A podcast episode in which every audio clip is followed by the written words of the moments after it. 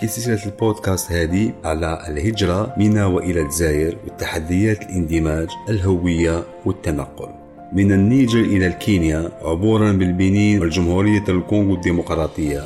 تلاقينا بست مهاجرين ملهمين باش نكتشفوا رحلاتهم الشخصية وتاني كيفاش عم يشوفوا في الهجرة. راح تكون هذه المقابلات الشخصية فرصة لمشاركة القصص ورحلات غنية وتسليط الضوء على الجوانب الهجرة اللي ماشي دائما معروفة. راح يشاركون الدوافع اللي خلاوهم يغادروا بلادهم وكيفاش كان الاندماج كي وصلوا وتاني مشاريعهم المستقبلية. صابي توري هو أصله من البنين، حبس قرايه وهو صغير باش يتعلم الخياطة، وكانت رغبته الوحيدة مغادرة البلاد والهجرة إلى أوروبا. بعد رحلة طويلة وصل صابي لتمنرست جنوب الجزائر وكمل طريقه للعاصمة ويلقى خدمة كخياط. تبعوا معنا حكايته.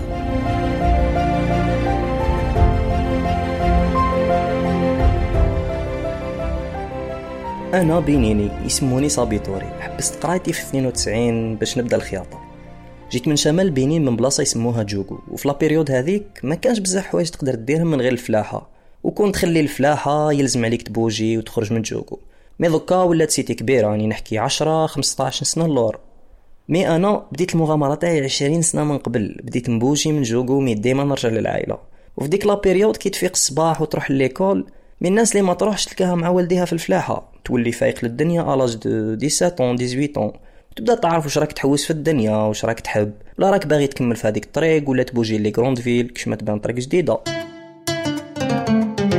أنا رحت لعمي في نيامي وبديت مع خويا الكبير اللي كان معلم، درت معاه ثلاث سنين وفي لو أربعة أفريل تسعة وتسعين جبت الدبلوم.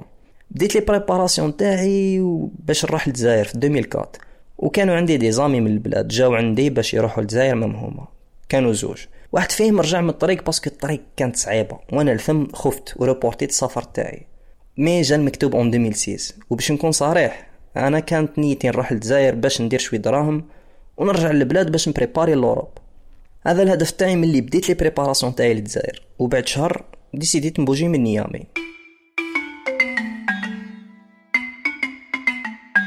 مع شوية دراهم اللي كان مخبيهم، صابي قرر باش يجرب معبر في الصحراء. في تلك الفترة كان معروف بأنها طريق أكثر خطورة مما هي عليه الآن على حسابه. أولا خذ بيس مريحة باش يوصل إلى مدينة حدودية مع الجزائر، كان لازم عليه خاطر لعبور الحدود في سيارة رباعية الدفع مع بزاف مشتركين في الهجرة من مختلف الجنسيات. واجهوا بزاف مشاكل باش صابوا الطريق الصحيح، رغم ذلك السائق انتهى به الأمر باش يحطهم في المكان المتفق عليه في قلب الصحراء على بعد عشرات الكيلومترات من تمنراسة، أكبر مدينة في الجنوب الجزائري. من هذا المكان المهاجرين كان لازم عليهم يكملوا طريق وحدهم باش ما يلاحظوهمش. صابي تبحر وبدأ يفقد الأمل باش يلقى طريقه، حياته راهي صح في خطر. بأعجوبة صاب بعض الأشخاص اللي وراو له طريق. وصلت تمنراسة وين قعد شوية يامات قبل ما يكملوا طريقه نحو مدينة جزائرية أخرى في الشمال. هنا صابي صاب جهة اتصال لرسلاته عن شخص اللي صاب عنده خدمة أولا في الغرب الجزائري. فاتوا عوام وصابي برهن روحه في مهنة الخياطة والتحق بالجزائر العاصمة وين مكتوبه جديد كان يستنى فيه.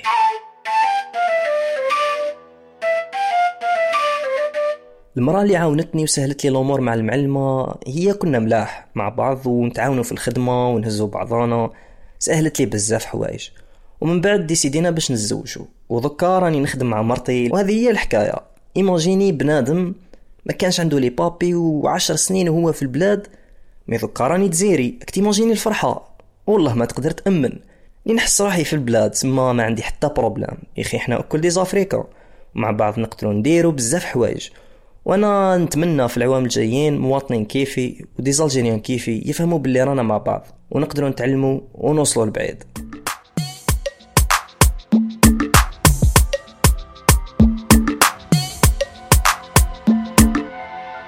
هذه السلسلة راكو تسيبوها بثلاث لغات، الدارجة، الفرنسية والإنجليزية. تقدروا تتابعونا على وسائل التواصل الاجتماعي تاعنا، صفحة الفيسبوك وحساب الانستغرام أو إي أم الجيري، باش تعرفوا أكثر على الأعمال والنشاطات المنظمة الدولية للهجرة في الجزائر وتوصلكم آخر أخبار. اسمع حكايتي هو بودكاست خدماته المنظمة الدولية للهجرة في إطار مشروع المهاجرين الواعون بتمويل من الوزارة الداخلية الإيطالية. نشكركم على الاستماع لهذه الحلقة من سلسلة اسمع حكايتي. تابعوا الحلقات الأخرى في جميع منصات البودكاست.